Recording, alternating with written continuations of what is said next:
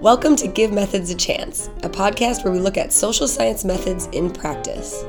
On this episode of the Give Methods a Chance podcast, we are joined by Dr. Andrew Billings. Andrew is the Ronald Reagan Endowed Chair in Broadcasting in the College of Communication and Information Sciences at the University of Alabama.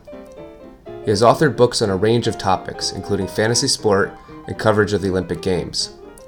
His scholarship has also attracted interest outside academic walls from mainstream outlets ranging from the Boston Globe to the Los Angeles Times to ESPN.com. We talked to Andrew about his use of quantitative content analysis to study traditional and social media coverage of NBA player Jason Collins coming out as gay. Hi, Andrew. Thanks for joining us today. I'm glad to be here. I uh, think this is a terrific podcast to be a part of. So, we're here to talk about quantitative content analysis. If you were to introduce this method to an undergraduate class who had never heard of it before, how would you go about describing it? Well, I think the big thing is that content analysis is about describing what exists. It's not about establishing causation. It's not about being able to say why something exists. Content analysis is there largely to help us explain texts or sets of data in a way that we can then navigate and potentially even use other methods for that. Now, I tend to use quantitative content analysis because I'll tell people at its core, what I do is I study gaps. Uh, often, if I do gender research, that's gaps between how men are portrayed and how women are portrayed in the media. But it's really gaps between anything, uh, between an actual percentage and a perceived percentage, between Americans and non Americans. Or in this case, uh, you're looking at gaps between different forms of media. So quantitative content analysis allows us to run difference tests to establish whether those gaps are meaningful to the point that we feel that we would find those consistently over time. So we have an example when we talk about this method. I was hoping we could use your recent research that you conducted with Leigh Moscowitz, Coral Rae, and Natalie Brown Devlin on the traditional and social media frames that surrounded the NBA player Jason Collins after he came out as gay. So, what were your central research questions or driving topical interest when you were conducting this project? Well, it was interesting because usually there's one central thrust of the research, and here really there were two. Uh, the first, of course, was to look specifically at the evolution of the gay athlete to see how media portrays gay athletes. I think it's interesting, especially in regard to the gay athletes uh, that have come out recently within sports media it's it's both seen as a first hurdle and a last hurdle. It's a it's a first hurdle in that people like Jason Collins were the first in a given sport or a given team sport to openly come out while playing, but also then it's seen as this last hurdle for equality for uh, GL uh, GLBTQ athletes.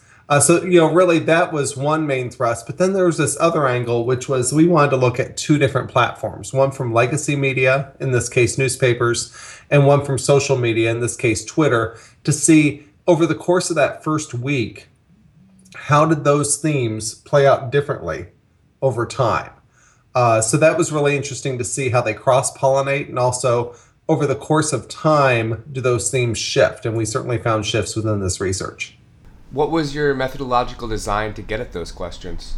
Well, it was quantitative uh, content analysis, but with slight alterations. And what I mean there is newspapers obviously function different uh, than tw- tweets that we have on Twitter in a couple of key ways. First of all, newspaper stories are written uh, by journalists, so you can really say, uh, you know, within that database, here's how journalists portrayed that. Twitter uh, you have some limitations. Uh, obviously, the 140 character limitation uh, limits the number of themes that can come out within any one unit of analysis, which was the tweet. But even more than that, uh, simply which hashtags you use can be critical when trying to understand, uh, you know, what's pertinent or what's pertinent for analysis within social media. So this might be a bit of a more difficult question, but when you were designing this study, which came first for you? Did you have a topic and then you sought out the method that would work, or did you have a methodological approach in mind and then you saw a topic that made sense for it? Well, this was a topic that you could see coming. Uh, we'd heard rumors about different athletes coming out. There had been a rumor, for instance, that there was a group of four NFL players that were going to come out as a group to kind of, you know, show solidarity, but also share I think, the burden of being the first within a given sport. That obviously hasn't happened. But uh, the moment we heard that Jason Collins was coming out, had released this major cover story written in first person in Sports Illustrated, the race was on. I remember uh, I had a friend on Facebook who posted that morning saying, "Okay, the race is on for someone to to get the first Jason Collins piece out there." I remember those conversations as well. Yeah, there there was a there was a shelf life for this, so we needed to jump on that, and that actually uh, caused us to look at at some things in, in a different way. You had to respond to that right away. Did you consider other methodological approaches, especially considering a rush to get something out? You consider some, but then you have to roll them out real quickly. So we came to content analysis pretty quickly. For instance, would would I have loved to survey people right after that to see what their responses were? Yes, but at the time we didn't have any survey even started with uh, the IRB. Uh, so without human subjects approval, we were going to lose any window we had to get a real time shot at you know discovering how people are responding to that. Uh, so I think that would have gotten us more generalizability than, for instance, with Twitter. But at the same time, there was no real way to get at that. There was also a time sensitivity to this, in that uh, you know it was unfolding quickly, and even though newspapers can be looked up over time, uh, tweets, uh, believe it or not, don't have the ability, at least at that time, uh, to be archived way in the past. So it's it's not like you can go back and look a couple years ago to see how did this uh, you know unfold on Twitter. Uh, eventually, those those disappear. We we certainly have more programs than we did two years ago that can start to collect things here. We have a professor here who now has a program that can collect, and it, you know, for instance, he's collecting something on every single uh, pro baseball player this year. So the minute any deviance happens, then immediately that program is collecting that information. Uh, we didn't have that capacity there. So we needed to be able to jump on how things were unfolding on Twitter and do so right away. And because of the last lack of IRB, uh, content analysis lets us get at that instantaneously. What was your strategy for gathering data and what was your sampling approach considering the abundance of data you must had when you're drawing from more traditional media and online uh, Twitter responses. Right, right. So with with newspapers, it's a bit easier. You have an aggregator. Uh, for us, that was LexisNexis, the database uh, that that gives us those those stories, and then we can run keyword searches. In this case, uh, you know, keywords for Jason Collins uh, during that week. If you do Jason Collins NBA, you're pretty much going to get every story that you need, and no one else was talking about any other aspect of Jason Collins that week beyond his announcement. Twitter, it's a lot harder uh, because yes, there are hashtags, but sometimes those hashtags are superfluous. Sometimes, if there's a trending hashtag, which you know, hashtag Jason Collins was, uh, then uh, certain other companies are going to use that hashtag as a way to promote their products to get you looking at at content that you wouldn't otherwise look at. So you have to avoid that. The other thing is is with uh, with Twitter, uh, they're very short, they're easy to code, but at the same time, you have so many uh, instances or tweets to look at that that can get overwhelming. So for the case here, what we did was we ended up with a universe of investigation of over forty thousand tweets, and decided there was no way we could in a timely manner look at each of those or really need to look at each of those. We thought every fifth tweet would be more appropriate. And so that sample became roughly 8,000 tweets that we could look at. And we thought that was enough to get overall trend lines, even with that short limitation of 140 characters. Did you face any barriers when you're collecting the data, or was there anything that went wrong? Well, I, I think one barrier, and this is certainly true, I think, with more and more social media is there's an incredible amount of it's not really negativity i wouldn't say. I mean there is negativity out there but but coding for sarcasm uh, can be really tricky. And that's the reason why we can't use with most of the work i do i can't send it through a content analysis software program because inevitably it's going to code things differently than the way they come out. So if if there's a tweet i don't know that says something like I'm so glad we have people like Jason Collins sharing their bedroom habits with us. All right. Well, you know, you, you have to take a look at the context of that and say, are they really glad or is this, you know, is this something that they're saying, you know, should not be shared? Would you look at other what at other tweets that they wrote to try to get a sense of the context, or would you just go simply by that message? If if we needed that, then we would look at other tweets. The other thing that really could help us lots of times were the hashtags. So, you know, in that example I gave you, there might be a hashtag that says TMI for too much information at that point, then it becomes very easy to code. Uh, so, so lots of times they will, you know, I, I think lots of times, even with sarcasm, people on a social media platform are going to ma- make sure that they've given some little tip of the hat to what their core intent was. Uh, so that helps us a lot. But if we need more context, then we can look at the, the context to see generally what kind of stream of information they're offering. That's great. That's something I had not thought of at all when considering yeah. coding tweets. Um, are there any other particular practical details or maybe tricks of the trade that you could share about conducting this type of analysis? Well, I, I think one big thing is, especially with a case like this, which is very unique, it's not like we had previous cases that looked a lot like how Jason Collins came out to the media. Um, you're going to be using open coding we don't we didn't know going in what our categories were going to be. We didn't apply a specific taxonomy. In cases like that, when you do your initial coding of say 10% of the sample, the goal is to have as many categories as possible.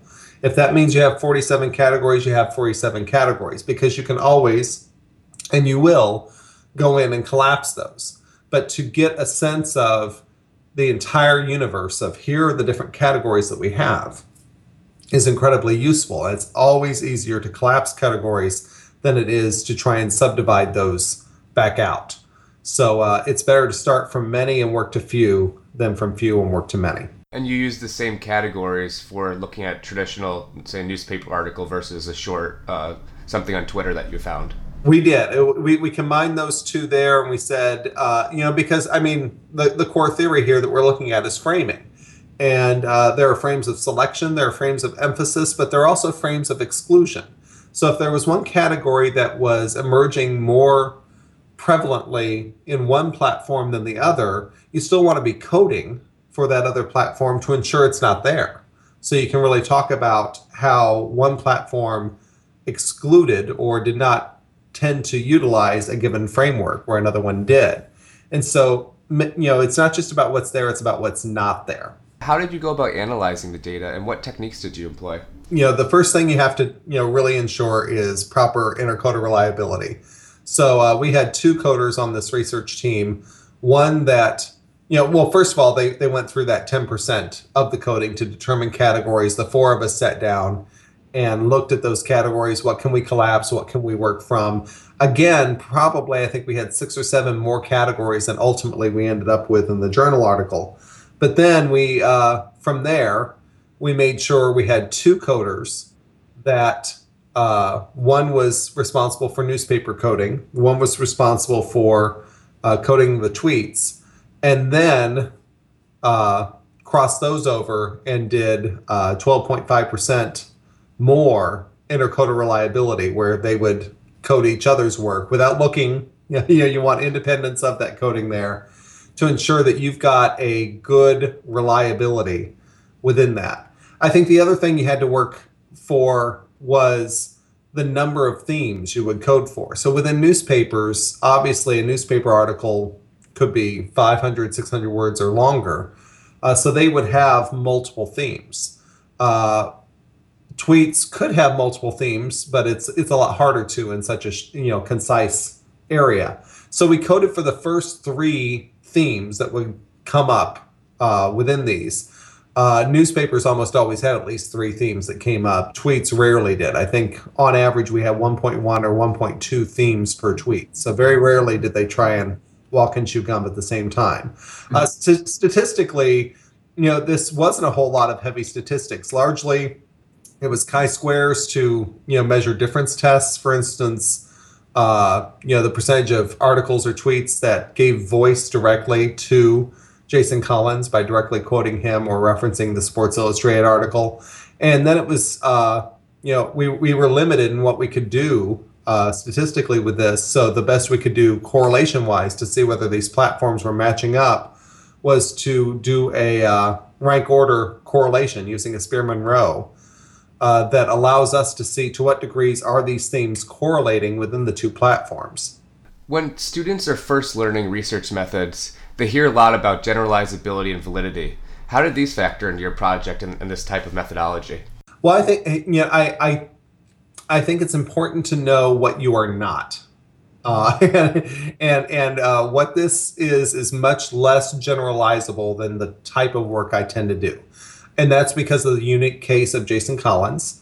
Uh, but but you know, identifying that yes, this is a single case. There were none directly a comparison like him, and also knowing what you're not in terms of uh, Twitter, which is uh, often argued to be a representative sample of America when it most clearly is not. Um, you know, roughly nine percent of Americans are actively on Twitter, uh, and it's it's even beyond the 80-20 rule. It's more like a 90-10 rule where where uh, ninety percent of the tweets are being offered by ten percent of the population within there, which means that nine out of every ten tweets you're hearing from are coming from that one percent of the population that's really into it. Um, so it's important to know that this is not necessarily a barometer for things. A good example in a previous research I had was when we were looking at uh, coverage of NBC's Olympics uh, in 2012 in London, and the hashtag NBC fail started trending day after day, and and uh, people said, "Oh, this is a disaster," and then the first ratings came in and they were up. Uh, and and people said, how do you live that disconnect? And the answer is, well, Twitter's not generalizable for the general public, and uh, and it's also the case that you know when people are tweeting NBC fail, that means they're watching NBC to see them fail, to to have some sort of gripe there. Now, what is generalizable, and I hope people get out of this though, is the sense that you can measure more than one platform at a given time, and you can find ways to see whether they correlate or areas in which they diverge. And I think that is useful for integrated media analysis, which I think we need to do a lot more of as a lot of those partitions are are taken down. That's really fascinating. So it's the method itself that's generalizable as much as the findings that you're you're getting through using the method. Right. I, I don't want anyone to say, well, here's how a gay ma- athlete will be perceived in the media if they come out because there, there's a unique set of circumstances here. You've got a person in a given sport. If he came out in football, it might be different. In baseball, it might be different. It might be different if his race were different. It might be different if he were five foot eleven instead of six foot eleven, where he's you know there there are all sorts of aspects of him that make it very hard to apply to any other future case that may come. Another thing that undergraduates learn about when they're first in their in their first research methodology class is the positionality of the researcher. Did this play any role in the research process or design, especially considering that it was a more quantitative approach? Quantitative really helps you a lot with that. And, you know, you need intercoder reliability. You need multiple people to say, yes, this is exactly what is going on here. But you do still, you know, for instance, in our analysis, you have the, the quantitative analysis, but you also have specific examples that you can offer and you have to make sure that you're not giving the megaphone to the person in the corner you know in the corner just who is the clear minority and that can happen a lot on twitter it happens within mainstream media where lots of times i'll say why are you posting on cnn from a guy with seven followers who could reach more people by shouting at a local pharmacy uh, but but overall you you work through that false equivalency. You try and say here were the general trend lines. So here we could say the general trend lines were most people within sports media and within the NBA itself were very supportive of Jason Collins. But then give one example. I guess the example we used was ESPN's Chris Broussard, uh, who was less positive on that. But not to dwell on those too much. I, I do think positionality is important in a case like this where I think there's a clear evolution where people can see a clear momentum going in one direction. Uh, I, I, think even people who might have issues with uh, the the gay rights movement uh, are going to, you know, at, at, least somewhat agree that 20 years from now this isn't a conversation. I, I you know, the momentum is toward quality. Uh, the momentum is toward uh, being more inclusive. The momentum is against uh, some of the homophobia. So yeah, this you know, and clearly we're positioned where we we want to be able to take uh, a stance that has some level of ad- advocacy because you know in many ways you want to be on the right side of history, but at the same time, if if the content doesn't show that, then what you're doing there is showing here's where we currently stand. And even if you are an advocate for gay issues, then you need to have a way to say here are the issues we still have. And content analysis really helps you define what those issues are. So, did you have an intended audience in mind when you were designing the research project? I, I mean, certainly the uh, you know that that we knew it was going to be of interest to people within journalism and mass media.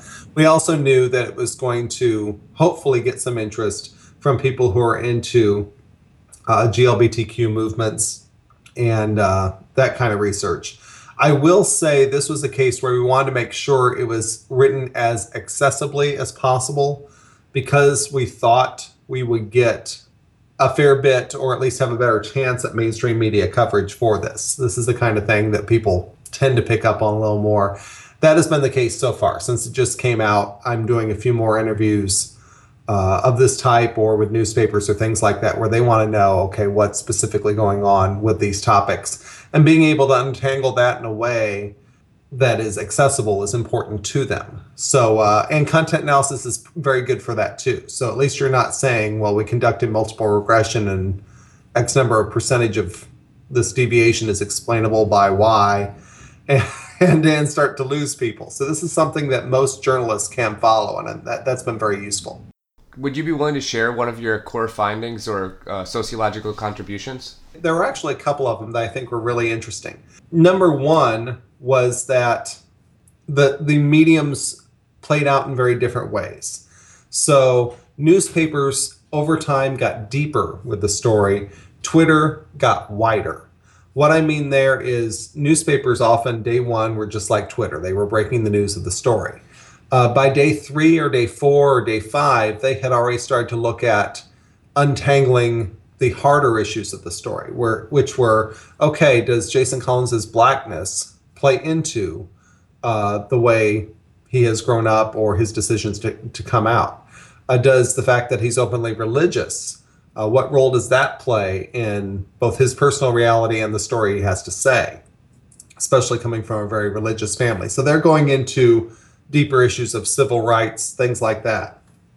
Twitter, on the other hand, uh, was really effective at breaking the news to people, to tell them, here's what's going on. So it happened very, very rapidly there. Uh, but and Twitter was also much more likely to cross pollinate into newspapers. So newspapers were very likely to say Kobe Bryant tweeted support to Jason Collins. Uh, the inverse was much less likely to happen, where Twitter was saying, hey, look at what the newspapers are saying. But over time, Twitter became much, much more scattershot to the point that by we're in by the time we're in day six or day seven, even if we had all of these different categories, the category that was most used was other, uh, which was these things are unclassifiable. These are hey, we need to get Jason Collins on Oprah, or you know, you know, th- things like that that we just didn't have classifications for. They almost there were a lot of jokes and things like that. And if those jokes had a specific frame, we could analyze them, but often they didn't. And so you really had to work through there. So that was one key finding, I think, is that newspapers got deeper over time, whereas Twitter did not. Uh, another thing that I'll mention real quickly, though, is we really wanted to see you know, how much voice Jason Collins was given to the unfolding of his own story. And uh, whereas it started with roughly 50% of the comments on both platforms were quoting Jason Collins or directly referencing the SI article, that got cut, you know, by half over time to the point that gradually he lost some of his first person voice within the story, which I think is natural, but it's still important to be able to delineate the differences or the the magnitude in which that voice is gradually lost within media circles. And that happened both with the traditional media and with when and when coding Twitter as well. Yes, yes. So gradually over time, yeah, and like I said, it's natural. You get further and further away from the story. You've already, you know, even if you've read, and you know read the story you know from beginning to end uh, you aren't necessarily still quoting from that days later you want to quote from something else you want to advance the story rather than dwell on it and i think when you advance the story uh, you inevitably move further away from your source material which in this case was the si article earlier you shared some wise words with us that it's just as important to know what you're not as what you are so considering that what are some of the limitations of this approach one limitation that, especially if I give an interview, people always say, okay, so here's what you found, why? And uh, content analysis doesn't tell you why. Uh, as I mentioned earlier, it doesn't tell you causation. You can't say, here's the reason why it happened. You can hypothesize that, uh, you, you can work through that. Uh, but but at the same time you simply have to say i am describing what exists that that at its core is what content analysis is it's describing what it exists and trying to find a way to classify it in a way that is accessible and useful uh, for people to comprehend. So certainly that's one limitation. The other one which i've also referenced here is generalizability in that many times what you want is you want to come up with a series of cases or you know dozens of cases where you could say okay what common themes happened within these coming out stories? or something like that. Um, certainly we have plenty of research and plenty of access to different coming out stories but the bottom line is jason collins's story is incredibly unique. Uh, that's that's why it resonated with the masses. And so to combine that with any other type of story seems to be a limitation somewhat. As a way of concluding let's go back to that imaginary undergraduate classroom that we started with. And I was hoping you could give some final words where you really say what what are the main selling points of this approach? Or why would someone choose quantitative content analysis of all the options, all the methodological options that are out there? Well, I think often content analysis works really well because it's a step 1. And many people want to move on to like step 4 or step 5 to to try and get into the the Byzantine complexities of some issues. But the bottom line is content analysis often works well uh, as a step one to say, all right, we before we figure out why something exists or what the effects are uh, of something existing, we have to know what exists. Uh, because many times what we think is going on isn't what's actually going on. So so before you can prove that a given news source is biased in one way or, or the other, or that a given story is playing out in this way in one way or the other, you have to make sure it actually is. Uh, going back to that NBC fail example, you before before you can go on to okay, what was the effect of this? You know, with NBC fail, you have to say overall, did NBC fail, uh, or did the ratings play out with that? So so certainly being able to define what exists helps set up even other methods in a way that this becomes a useful step one. It's also incredibly useful because it can be so immediate. As we said before, there's no IRB process that you have here. So if you need to figure out something that happens right away, that you know something's coming, you've got increasingly uh, complex and useful ways of collecting data and sorting through that data in ways that that we couldn't uh, long ago. So you know this this was one that we could do right out, out of the gate, and that's nice. And I guess the last thing I would say regarding the advantage of content analysis is because it can then provide the heuristics for setting up some of those methodologies that I mentioned before. Uh, so, for instance, years ago, and I, I, still do some of this work in content analysis, looking at how people of different countries are portrayed within the Olympic telecast. But uh, then beginning in 2012, I took some of that information to start to say, all right, what are the effects of having a nationalized or an overly patriotic newscast? And so now we've started surveying, I've surveyed people in uh, seven different nations to see, you know, whether the amount of Olympics they consume uh, ultimately changes their attitudes about patriotism, about nationalism, about internationalism, and issues like that. And I think that's that's what content analysis does well. Is once you've defined the universe, then you can really apply it, build scales, and find out what are the effects of that data or of that media content in some way that I think can really be useful for understanding the role of media effects in our lives as we spend an increasing amount of time uh, on an increasing number of screens. That was great. Thank you again for joining us. Glad to be here. On behalf of me, Sarah Lageson, and my co producer, Kyle Green, thank you so much for listening. And remember, please give methods a chance.